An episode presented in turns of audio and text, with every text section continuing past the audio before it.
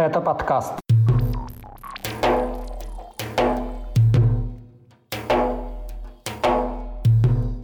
Глава Чечни оправдал войну против Украины с сожжением Корана в Швеции. В Ростовской области студенток медколледжа отчислили за ношение хиджабов. На Кубани резко увеличилось число могил на кладбище ЧВК Вагнера. В Дагестане спортсмен умер в отделе полиции. Об этом и не только в 116-м выпуске подкаста «Кавказ. Реалии». Его проведу я, Иван Мартыненко. Привет! Глава Чечни Рамзан Кадыров снова попытался выступить в роли международного защитника ислама, но в итоге использовал религию для оправдания российского вторжения в Украину и критики своих политических оппонентов в Европе.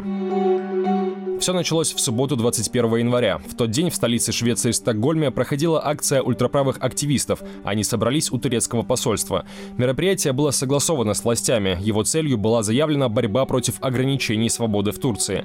Во время митинга лидер датской антиисламистской партии Расмус Палуден сжег экземпляр священного для мусульман Корана.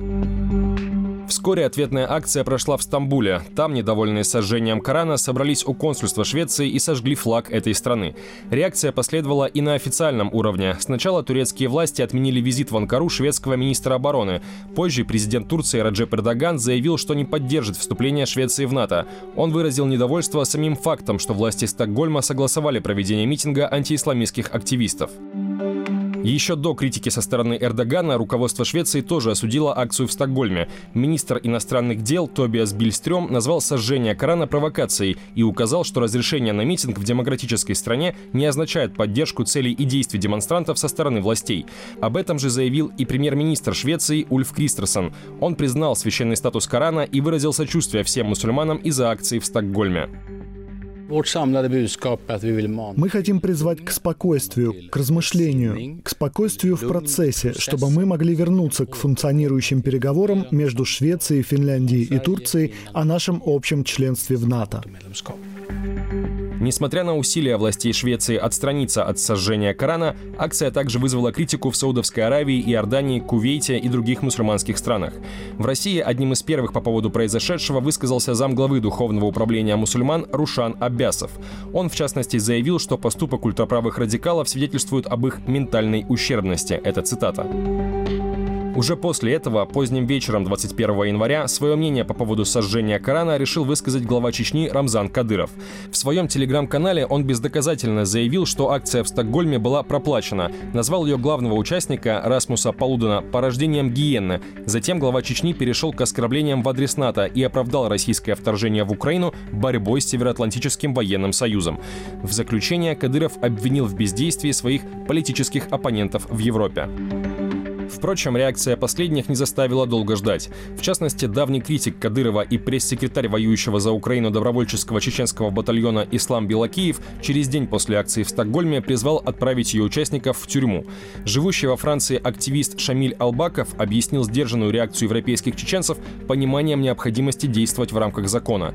По его мнению, мусульмане не должны поддаваться на провокации. С ним согласился глава культурного центра Ичкерия в Вене Хусейн Исханов. Он призвал диаспору уделять внимание не акциям ультраправых активистов, а проблеме притеснения чеченцев на родине, в чем Исханов обвинил как раз режим Кадырова. Пока глава Чечни возмущался сожжением Корана в трех с половиной тысячах километрах от Грозного, гораздо ближе, в городе Новочеркасске Ростовской области, пятерых студенток-мусульманок отчислили из медицинского колледжа за ношение хиджабов, традиционных в исламе женских платков. Об этом стало известно после того, как девушки обратились за юридической помощью. Как заявил адвокат, среди отчисленных оказались и студентки из Чечни, однако эту новость Рамзан Кадыров проигнорировал. Вот что о своей ситуации рассказали сами девушки.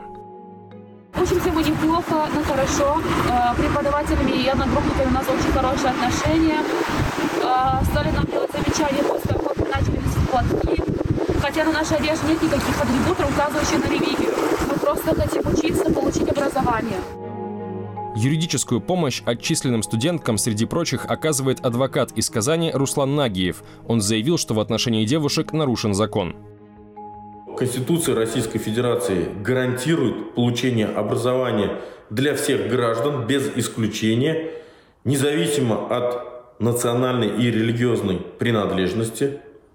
Конституция Российской Федерации гарантирует невмешательство в частную жизнь. Конституция гарантирует свободу вероисповедания. Девушки достигли совершеннолетнего возраста и сами вправе определять, какую одежду им носить. Требование снять платок является для них неприемлемым, так как это нарушает их свободу, частную жизнь, а также честь и достоинство. Кроме того, данное требование является дискриминацией по религиозному признаку. Новочеркасский медицинский колледж основан в 1872 году. Сейчас это небольшое двухэтажное здание. Здесь готовят фельдшеров, акушеров и медсестер, персонал со средним медицинским образованием. Отчисления студенток-мусульманок в колледже объяснили тем, что ношение хиджабов нарушает внутренние правила образовательного учреждения. Уже после огласки конфликтной ситуации в СМИ, исполняющий обязанности директора медколледжа Игорь Шикуля заявил, что среди отчисленных якобы не было студенток из Чечни. Он добавил, что девушки могут вернуться к обучению, но только если откажутся носить хиджабы во время занятий. В Грозном на официальном уровне ситуацию прокомментировал Мансур Салтаев, уполномоченный по правам человека в Чечне, который был назначен на эту должность по предложению Рамзана Кадырова. Омбудсмен заявил, что запрет хиджаба в Новочеркасском медколледже является нарушением Конституции России и призвал решить проблему на законодательном уровне. В Дагестане отчисление студенток из-за хиджабов прокомментировала местная активистка и правозащитный блогер Марьям Алиева. Она тоже назвала запрет хиджаба в учебных заведениях антиконституционным и создала интернет-петицию с требованием прекратить травлю мусульманских девочек. Это цитата. Россия многонациональная, многоконфессиональная страна. Здесь проживает больше 40 миллионов мусульман. И нас лишают возможности воспользоваться своим конституционным правом на свободу вероисповедания и свободу поступать в соответствии со своей религией. Хиджаб — это священная обязанность каждой мусульманки. И нас просто лишают возможности получать образование, э, запрещая носить хиджаб в учебном заведении. Конфликты из-за хиджабов в учебных заведениях не редкость для России. В разные годы они происходили в Тюмени, Краснодаре, Астрахани и других городах. В большинстве случаев студенткам не удается отстоять право на платок. После очередного конфликта комментаторы в соцсетях указали на лицемерие в России по отношению к мусульманам, напомнив, что сейчас их используют для участия в войне против Украины. Некоторые также отметили, что в российских учебных заведениях не запрещены православные религиозные атрибуты, например, нательные крестики. Скачивайте приложение «Кавказ Реалии», чтобы оставаться на связи в условиях военной цензуры в России. Ссылки на приложение вы найдете в описании к этому выпуску подкаста. Еще одна скандальная новость этой недели требование снести незаконную постройку на территории соборной мечети в Ростове-на-Дону. В этом помещении верующие омывают тела убитых на войне против Украины уроженцев Северного Кавказа и отправляют их домой. Как заявил сайту «Кавказ Реалии» имам Юсуп Алиханов, ритуальные компании берут за эти услуги от 70 до 100 тысяч рублей, тогда как в ростовской мечети от родственников убитых просят покрыть лишь расходы на транспортировку к месту захоронения. Обычно это около 15-20 тысяч. Снести постройку, где омывают тела, потребовал Департамент архитектуры и градостроительства. Суд удовлетворил иск, решение обжаловано. Имам Юсуп Алиханов признал, что документы на здание не были приведены в порядок. Он назвал это упущением. Власти Ростова-на-Дону и Ростовской области, а также региональный муфти ситуацию не комментируют. На официальном уровне в поддержку верующих выступил депутат Госдумы от Дагестана Бисултан Хамзаев. Он посетил ростовскую мечеть и обвинил местных чиновников в безнравственности. Хамзаев нередко выступает в защиту мусульман в России. России, но больше он известен как автор доносов на журналиста Александра Невзорова и музыканта Бориса Гребенщикова. Депутат открыто поддерживает войну против Украины. Тем временем в Краснодарском крае, в станице Бакинской, за последние два месяца в семь раз увеличилось число могил на кладбище российской ЧВК «Вагнера». На это указали журналисты американской газеты «Нью-Йорк Таймс». Издание опубликовало спутниковые снимки кладбища. По состоянию на вторую половину января здесь насчитывается около 170 захоронений, и это только могилы. Тела большинства наемников подвергаются кремации, прах помещают в урны и ставят в колумбарий. Сейчас хранилище насчитывает около тысячи таких урн. По данным Нью-Йорк Таймс, кратный рост числа захоронений в Бакинской указывает степень потерь ЧВК Вагнера на войне против Украины. В состав так называемой частной военной компании открыто вербуют заключенных. Этим занимается Евгений Пригожин, предприниматель из окружения президента Владимира Путина. Больше всего наемников попадает в ЧВК из исправительных учреждений на юге России и Северном Кавказе. Об этом сайту «Кавказ Реалии» в январе заявила правозащитница Фонда в защиту прав заключенных Яна Гельмель. О том, что кладбище наемников насчитывает сотни могил, ранее уже сообщалось. Похороны здесь проходят практически ежедневно, рассказывал краснодарский активист Виталий Ватановский. По его словам, после обнаружения кладбища журналистами там начали строить забор, а на входе поставили охрану. В Дагестане после доставления в отдел полиции умер 35-летний спортсмен из Махачкалы Курбан Долгатов. Эта новость стала одной из главных в республике на уходящей неделе и уже привела к аресту троих сотрудников МВД.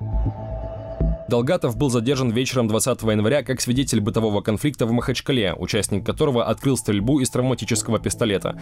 По официальной версии, спортсмен помог стрелявшему скрыться, но доказательств подтверждения этой версии полиция не предоставила. О смерти Долгатова стало известно из публикации МВД по Дагестану.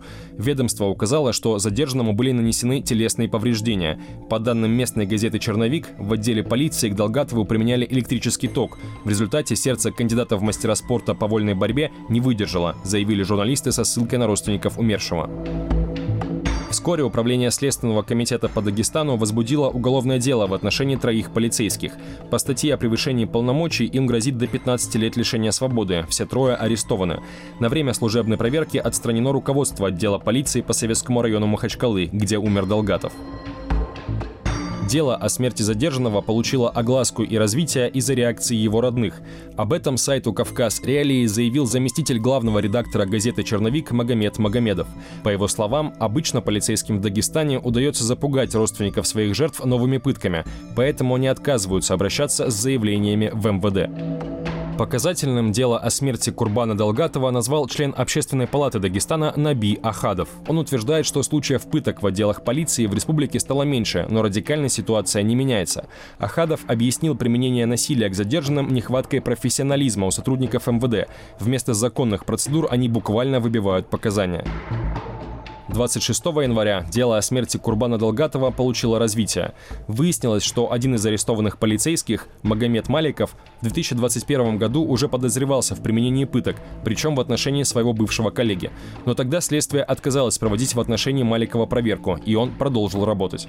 Проблему полицейского насилия в Дагестане для редакции «Кавказ Реалии» прокомментировала Екатерина Ванслова, глава северокавказского филиала команды против пыток. Проблема пыток в Дагестане стоит довольно остро. Например, в прошлом году именно в этой республике происходили массовые выступления населения против мобилизации. В ходе разгона демонстраций к гражданам применялось насилие. Мы также получаем сообщения о полицейском насилии в отделениях полиции. На сегодняшний день нашей командой ведется несколько таких дел, два из которых находятся уже на стадии судебного разбирательства. И это как раз то, что отличает Дагестан от других республик Северного Кавказа. А шанс привлечь к ответственности должностных лиц за пытки в Дагестане довольно высок, в то время как в ряде других республик, таких как Чечня или Ингушетия, это практически невозможно. Но, конечно, все будет зависеть от обстоятельств дела, доказательственной базы и желания властей провести полноценное расследование. На этом у меня все. Вы слушали 116 выпуск подкаста «Кавказ. Реалии о главных событиях на Северном Кавказе и юге России». Поставьте лайк и напишите комментарий, если дослушали до конца. Это поможет в распространении информации. Выпуск для вас провел я, Иван Мартыненко. Пока.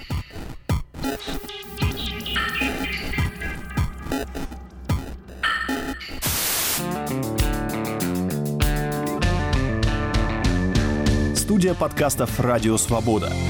Человек имеет право. Время свободы. Американские вопросы. Кавказ подкаст. Атлас мира. Цитаты свободы. Скучно не будет. Слушай на всех подкаст-платформах. Просто надень наушники. Подкасты «Радио Свобода».